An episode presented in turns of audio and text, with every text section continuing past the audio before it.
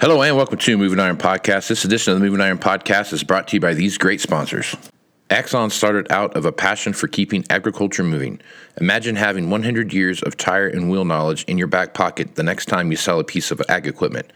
To find more or become an Axon dealer, please visit axontire.com. This podcast is also brought to you by Valley Transportation. Valley Transportation has been hauling ag and construction equipment across the country for the past 33 years. Call Parker at 800 657 4910 or go to valleytransinc.com for all your trucking needs.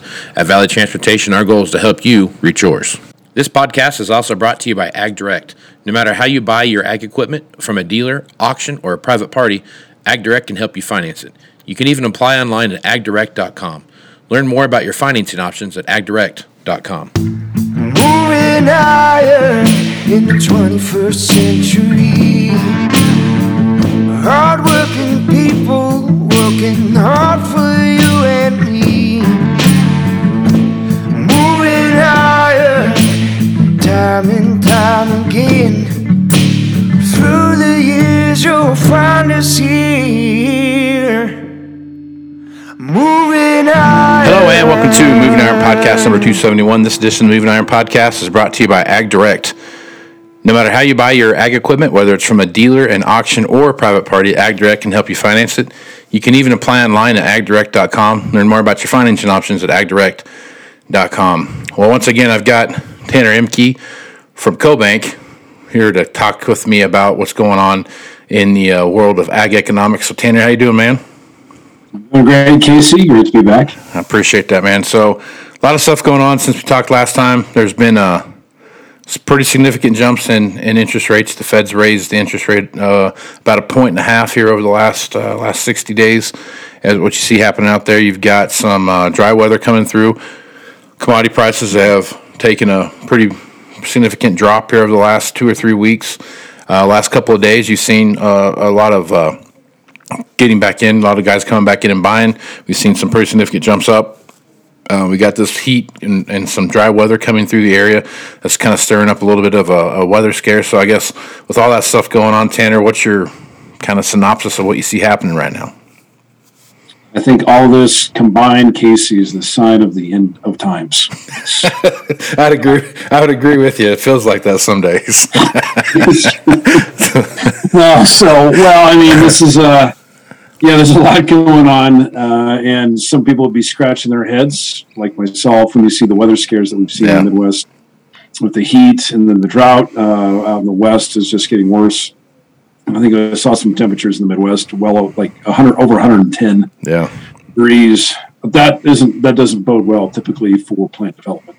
Right. So, um, some concerning uh, developments there on weather uh, across the entire U.S. almost. And one would scratch their head and say, why are commodity prices down so much? Well, there's a lot going on, as you mentioned. Yeah. And I think we need to step back, uh, take the 30,000 foot view, and what is going on in the world of inflation in general. And uh, I'll try to apply that, try to find some sort of logical um, reasoning as to what's going on in commodity markets because it's across the entire commodity spectrum we've seen a sell off Right. over the last month. Um, you know, corn is down almost two dollars from its peak. Yep. Uh, we've seen you know crude oil come back. We've seen natural gas come back. We've seen uh, almost anything that is a commodity has has has really seen a major correction here. And so, is this the sign of of uh, inflation uh, finally peaking? Is this the sign of the Federal Reserve's actions uh, finally having the influence or finally having the effect that they desire of cooling off prices? Maybe, maybe not. I think there's a lot to unpack here. I'd say, uh, first of all, you've got um, on the macroeconomic view here, Casey, there is some signs that uh, the economy is coo- cooling off, not only in the United States but around the world, uh, with uh, consumers pushing back on prices.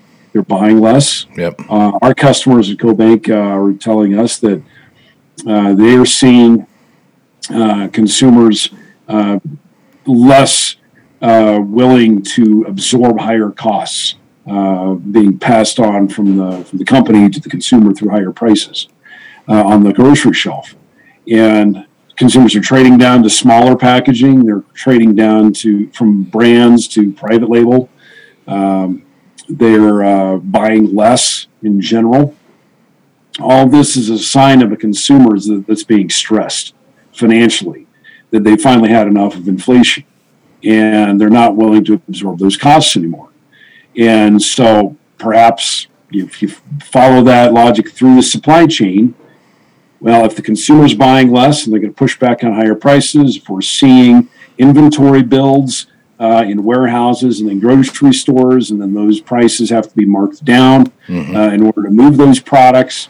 Uh, then you back that all the way through the supply chain, all the way down to the farmer and the rancher, and then prices come down uh, for for farmers and ranchers for the for the livestock and the crops that they grow. That makes logical sense. Uh, I think there's more going on there, though. Um, that uh, that perhaps might defy logic. As you mentioned earlier, we got uh, some extremely high uh, temperatures that uh, that are going to impact crop development and uh, reduced acreage in some areas for some crops. And I think probably in a nutshell here, what we've seen in the last month or so. In the correction of commodity markets is more mo- is more managed money driven, right? speculators, managed money, mm-hmm. hedge fund managers, etc uh, de-risking uh, in commodities.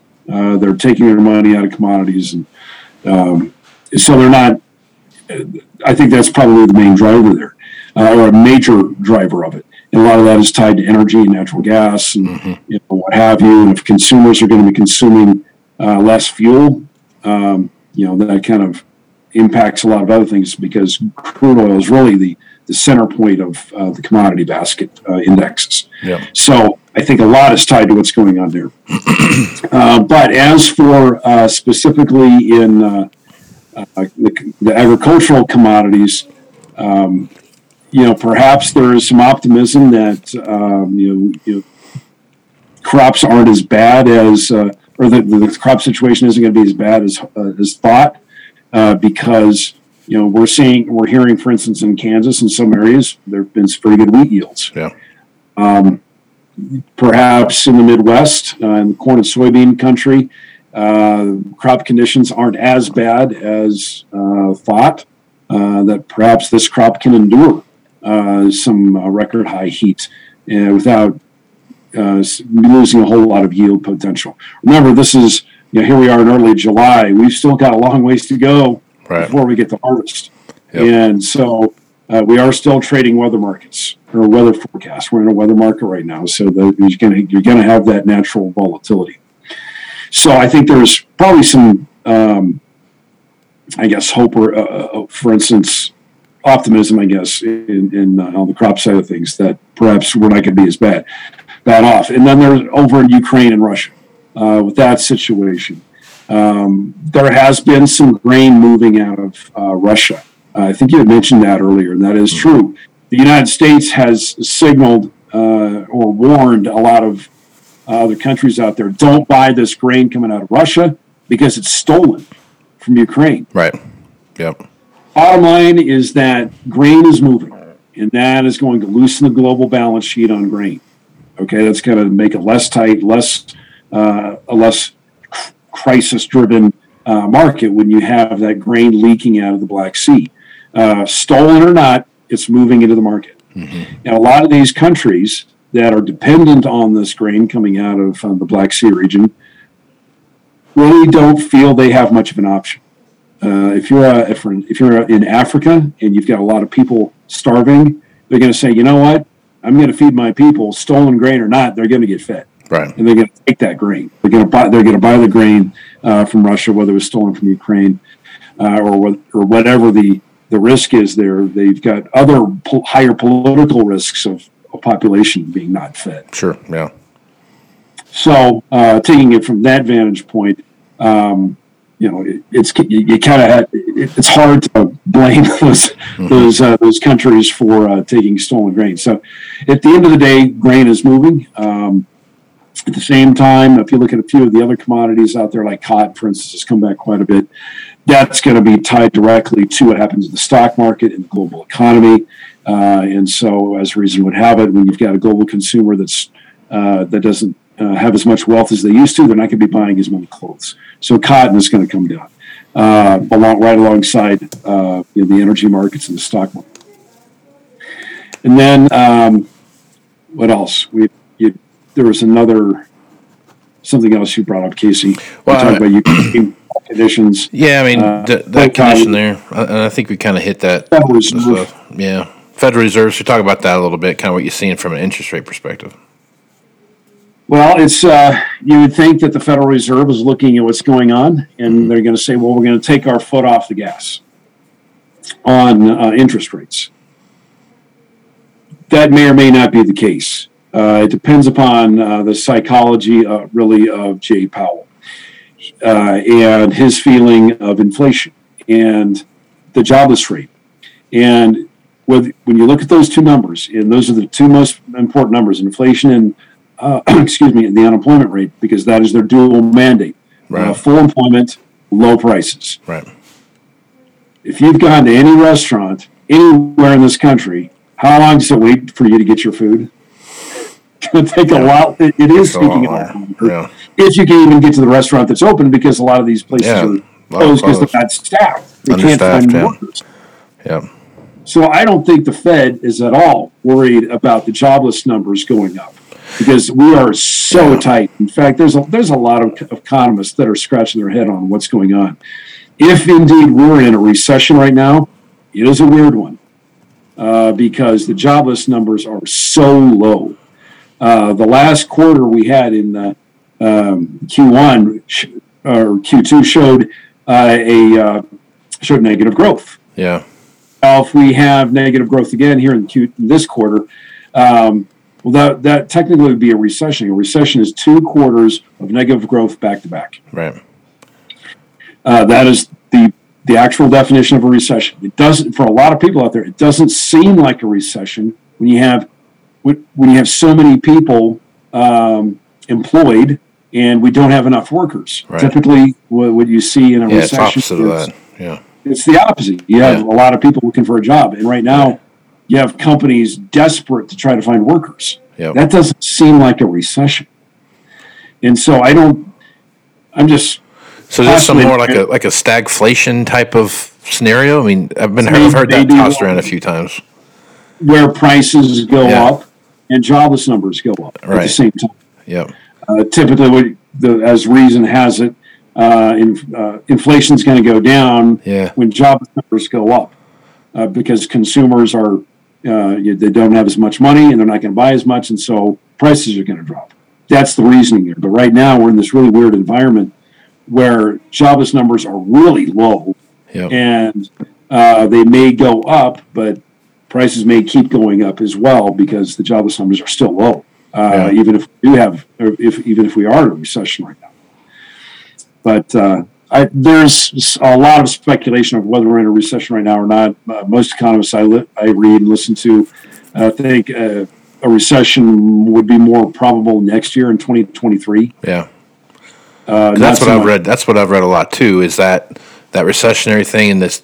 I've read a lot. I've read two. I've, I've, there's two distinct camps out there. One is the you know what we're in a, we're gonna, we're in, in the recession. We're going to really see that recession take off and run September, October, November timeframe of, of 22, and then Yeah. you know it's a short lived deal. 23, we're, we're we're good to go. I've read a lot of guys too where they've said that that September October timeframe is peak inflation, and by this time next year, we should see a real dramatic easing of, of interest rates back down because we should be quote unquote you know healthy again. And Yeah.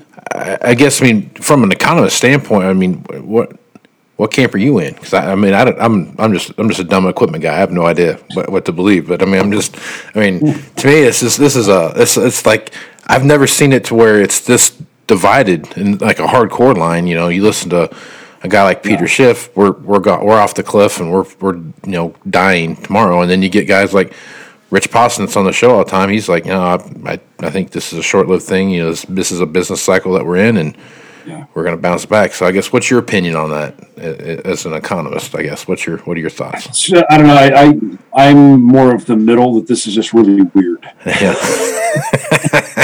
yeah, yeah, yeah. That's my forecast. Things Right. are just going to get It's going to get weird. Okay, Right. it's just going to be these are strange times. Mm-hmm. They just keep getting stranger. So it's not like I, I've got any deeper insights here for you, Casey. Yeah. I, my feeling is that uh, we're based on data. Mm-hmm. Consumers are pushing back on higher prices. Credit card uh, uh, usage is going up because people have run out of cash. That's Right. not a good sign. Right. Uh, so right now, we are seeing a lot of consumers feeling the pain, and that cannot go on forever. Um, if we have a recession, I think uh, I think that the consumer is already uh, leading the Fed on this. You know, most recessions have been caused. Almost all recessions have been caused by the Federal Reserve by raising interest rates. Right. Well, the consumer right now is already feeling it. They may be ahead of the Fed, pushing back and saying, "No, we're not taking higher prices. We're not going to buy as much." Right. Then we may see that push through the supply chains, and uh, that may show up in reduced productivity. Uh, consumption is seventy percent of the U.S. economy.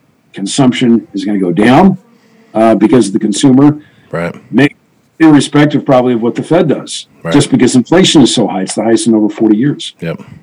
So uh, that's kind of in my camp because these are weird times. Right. Um, I don't, I don't want to start looking at what what's been done in history and trying to benchmark off of that because I think we're in un- Unprecedented times. Yeah. It's Unprecedented times. Yeah. Whatever you, whatever you think is going to happen, just take the opposite position, and that's what's going to happen. Right. right. Yeah, it's been on it's been on the other side.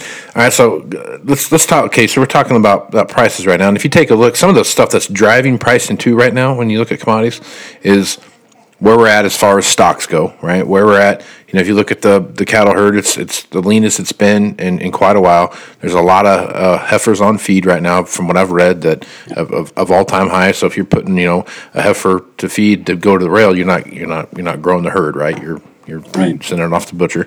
Um, you look at chicken and poultry, all that stuff. You start looking at the the rice to wheat ratios and where those things start to play in. Um, you know, the price of wheat's real high, so rice is coming back behind that. But just like everything else, rice is kind of in short supply until we get this next crop in. And what does that look like?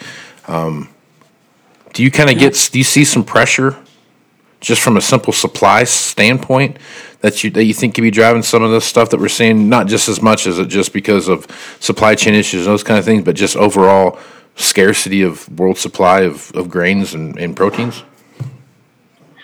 Yeah, that was our situation heading into heading into the Russia Ukraine crisis. Right. We were already in a world uh, situation of tightness, and on uh, raw agricultural commodities, and uh, with the cost of production uh, having gone up as it is, uh, you know that's probably going to impact uh, productivity.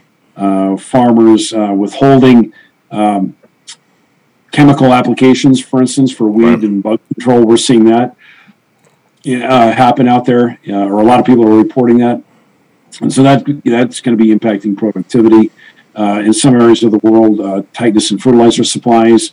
A lot of those places, it's not as bad as expected. Like down in Brazil, apparently they've got all the all the fertilizer they need. Right. Uh, they, they hedged pretty hard. They they really hard into this. They bought a lot of fertilizer uh, uh, out of Russia. They were able to get their hands on it, and they will build their supplies heading uh, or heading into uh, planting uh, later uh, this year.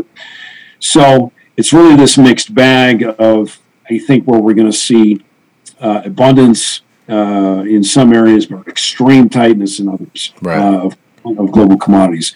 And the question is going to be, can we move it around? Uh, you know, are we going to be able to move grains and oilseeds around the world uh, and foods of all all types? Uh, when we start getting into it, you know, I look at specialty crops and dairy specifically. Um, we're getting a lot of export business come to the U.S. because um, New Zealand and uh, and Europe, the two biggest producers or exporters, are down hard on production because of weather and regulatory uh, Right. constraints. That's more export business coming to the U.S. Uh, because they're not flow, they're not sending those uh, dairy product exports out there like they used to, and that's lifting um, global prices higher and makes us competitive. So we've got a positive story here of uh, where we're we're able to meet that demand in a world of global tightness. Um, on specialty crops, on the other hand, we've got a problem here of drought. Uh, We've got a problem of high heat, as we talked about earlier. That's going to be impacting productivity. And we've seen record uh, produce imports in the United States uh, this past year, or this, this past quarter. Uh, and that is partially due to the fact that we've lost so much production in this country Yeah. uh, because of our weather, uh, because of um, disease issues, specifically down in like Florida, for instance. That sort of situation only gets worse and worse every year because of uh, citrus greening, uh, that disease. And so our produce imports are record high at a time when other countries are also struggling as well Yeah. uh, with the weather issues and uh, input costs.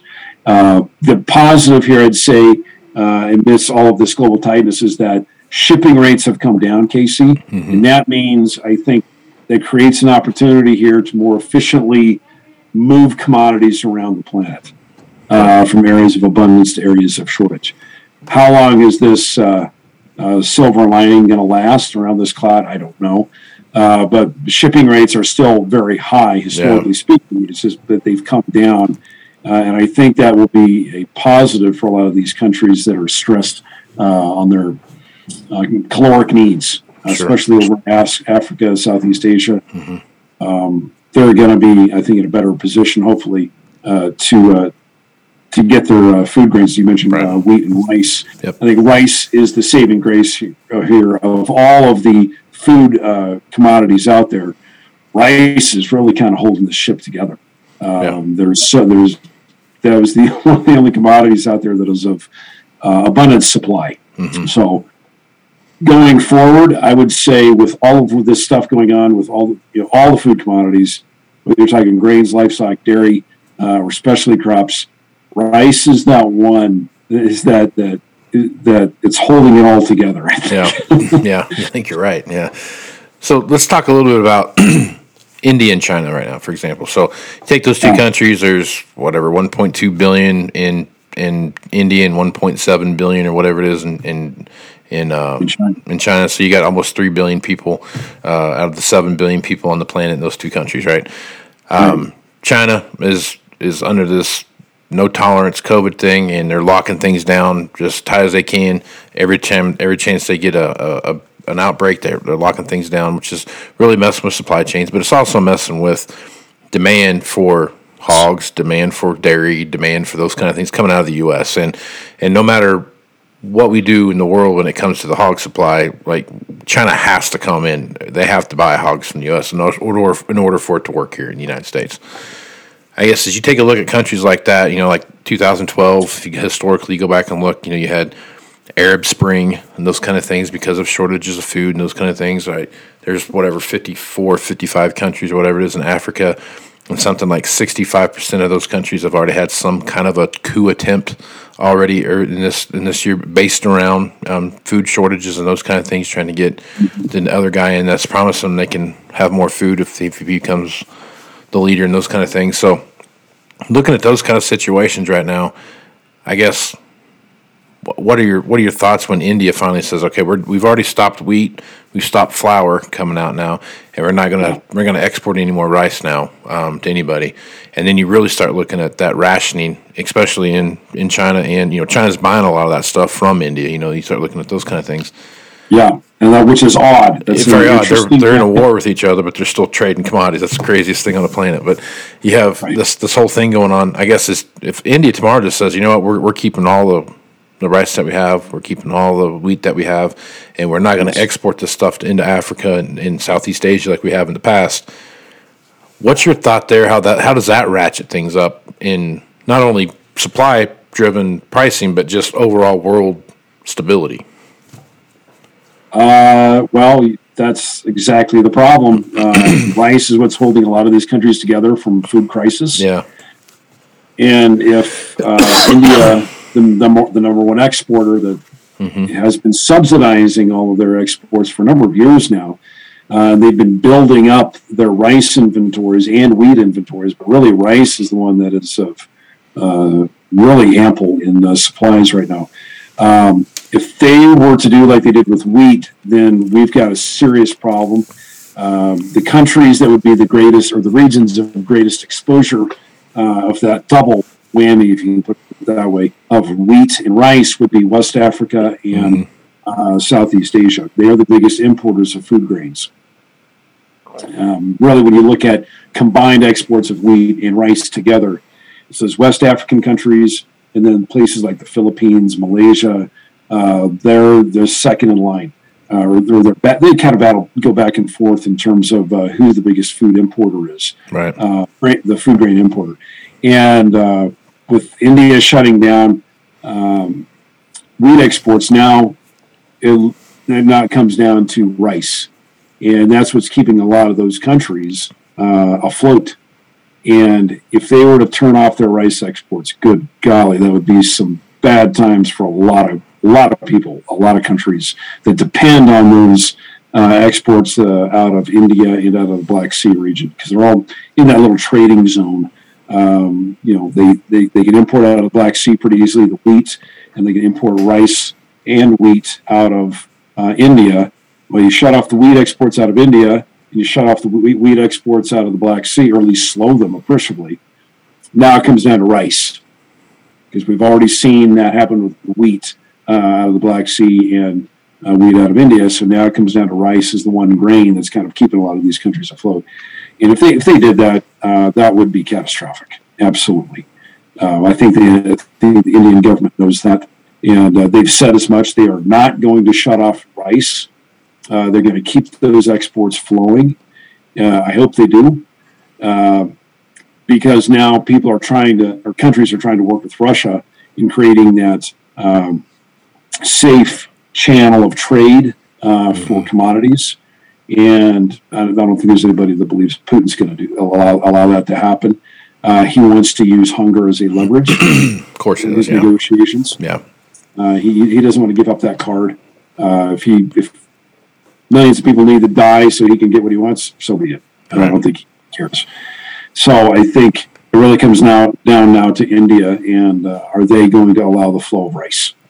Yeah, that's that's the one thing I'm really paying attention to more than anything. Just is that that one little indicator right there because you know typically the U.S. we have a fair amount of wheat that we can go export, but with the way things look right now, I mean we've had some good yields in some good parts of Kansas and good parts of Oklahoma, but we've had as you know, the further west you get into that area, those those go from you know I went back you know from Wichita, so I went back Fourth Fourth of July and talked to some folks, and you know right around Wichita it was a mixed bag. You had guys that had eighty bushel dry land wheat, you had some guys that had fifteen bushel dry land wheat.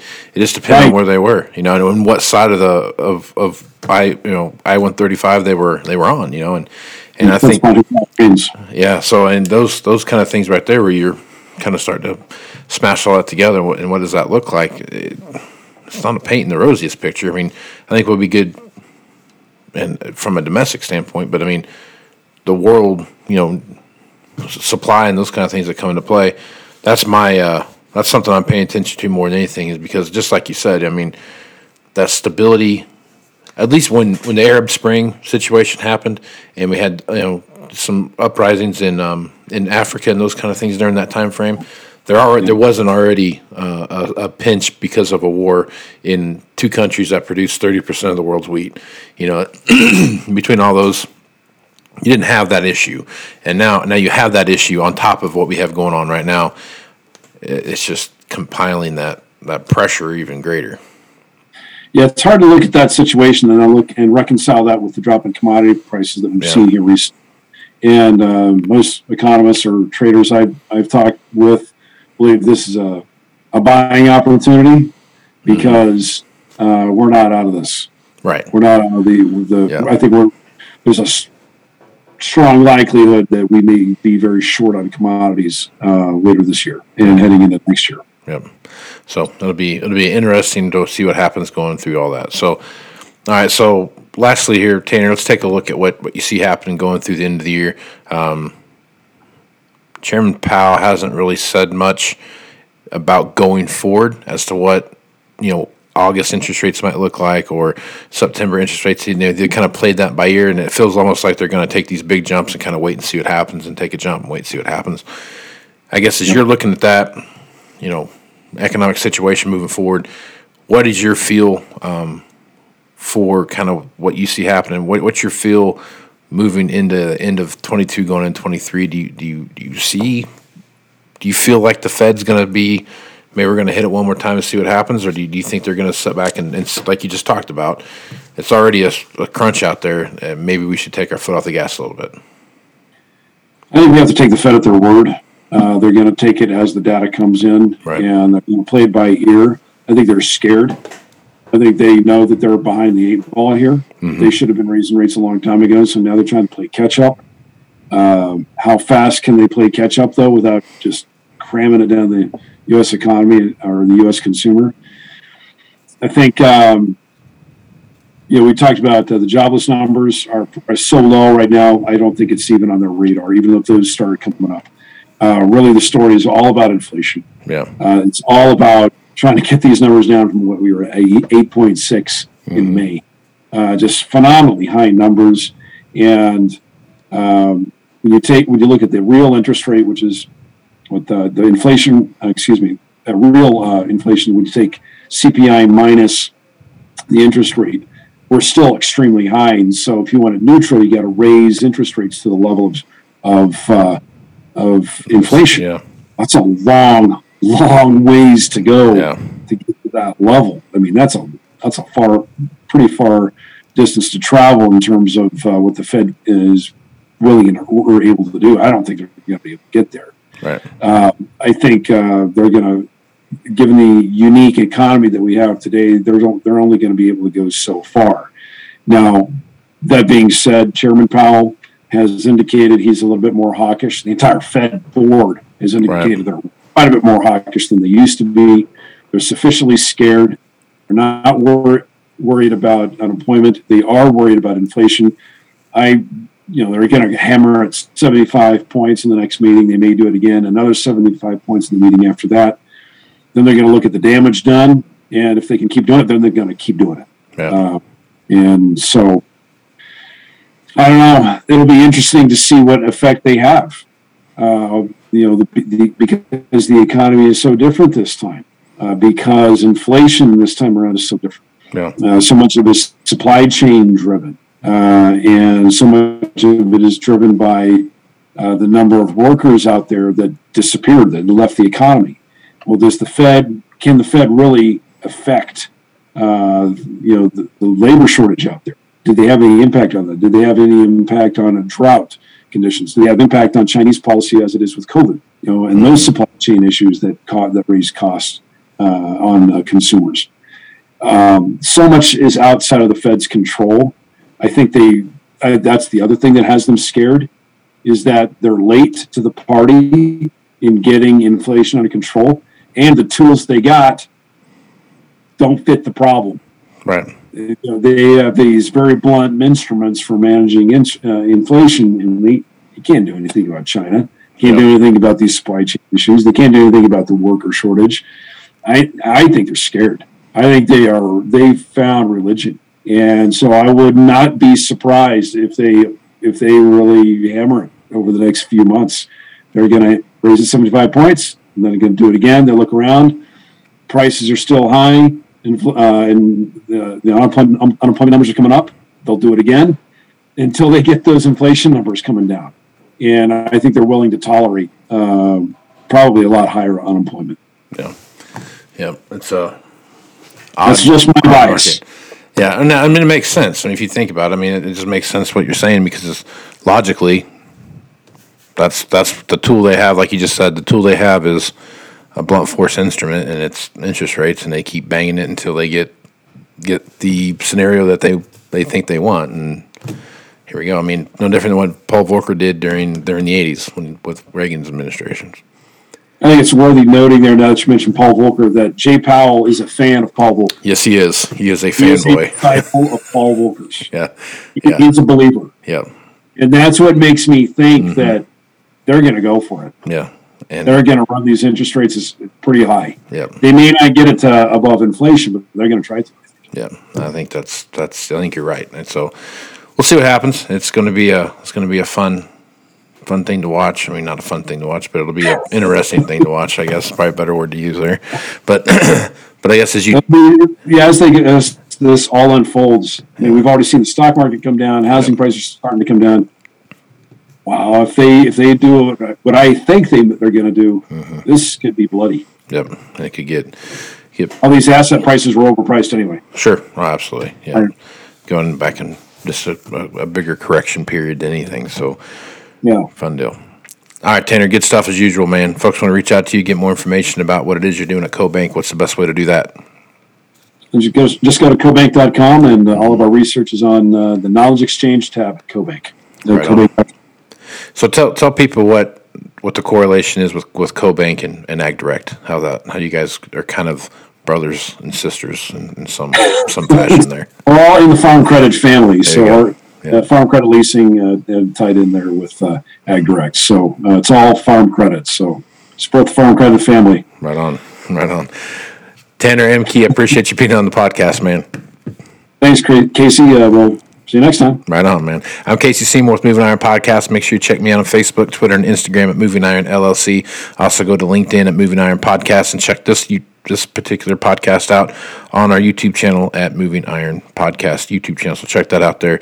More information about what's happening with Moving Iron, go to movingironllc.com. You can also check out what's happening with the Moving Iron Summit coming up here in Nashville, Tennessee, September 6th, 7th, and 8th. You'll see Tanner Ehmke there, and uh, he'll be giving a, a presentation about what's happening there. So check that out. For more information, uh, send me an email at movingironpodcast at movingironpodcast.com. I'll be happy to get back to you. So with that, I am Casey Seymour with Tanner Ehmke. Let's move some iron, folks. Out. Axon Tire is going to have more tips, tricks, and client advice throughout the year and in September at the Moving Iron Summit in Nashville. If you're looking to sign up for the event, please head over to movingironllc.com. We hope to see you there. Valley Transportation has been hauling ag and construction equipment across the country for the past 33 years.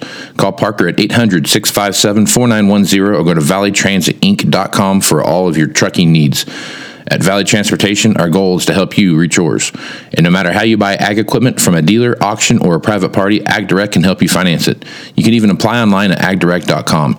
Learn more about your financing options at agdirect.com. Moving higher in the 21st century.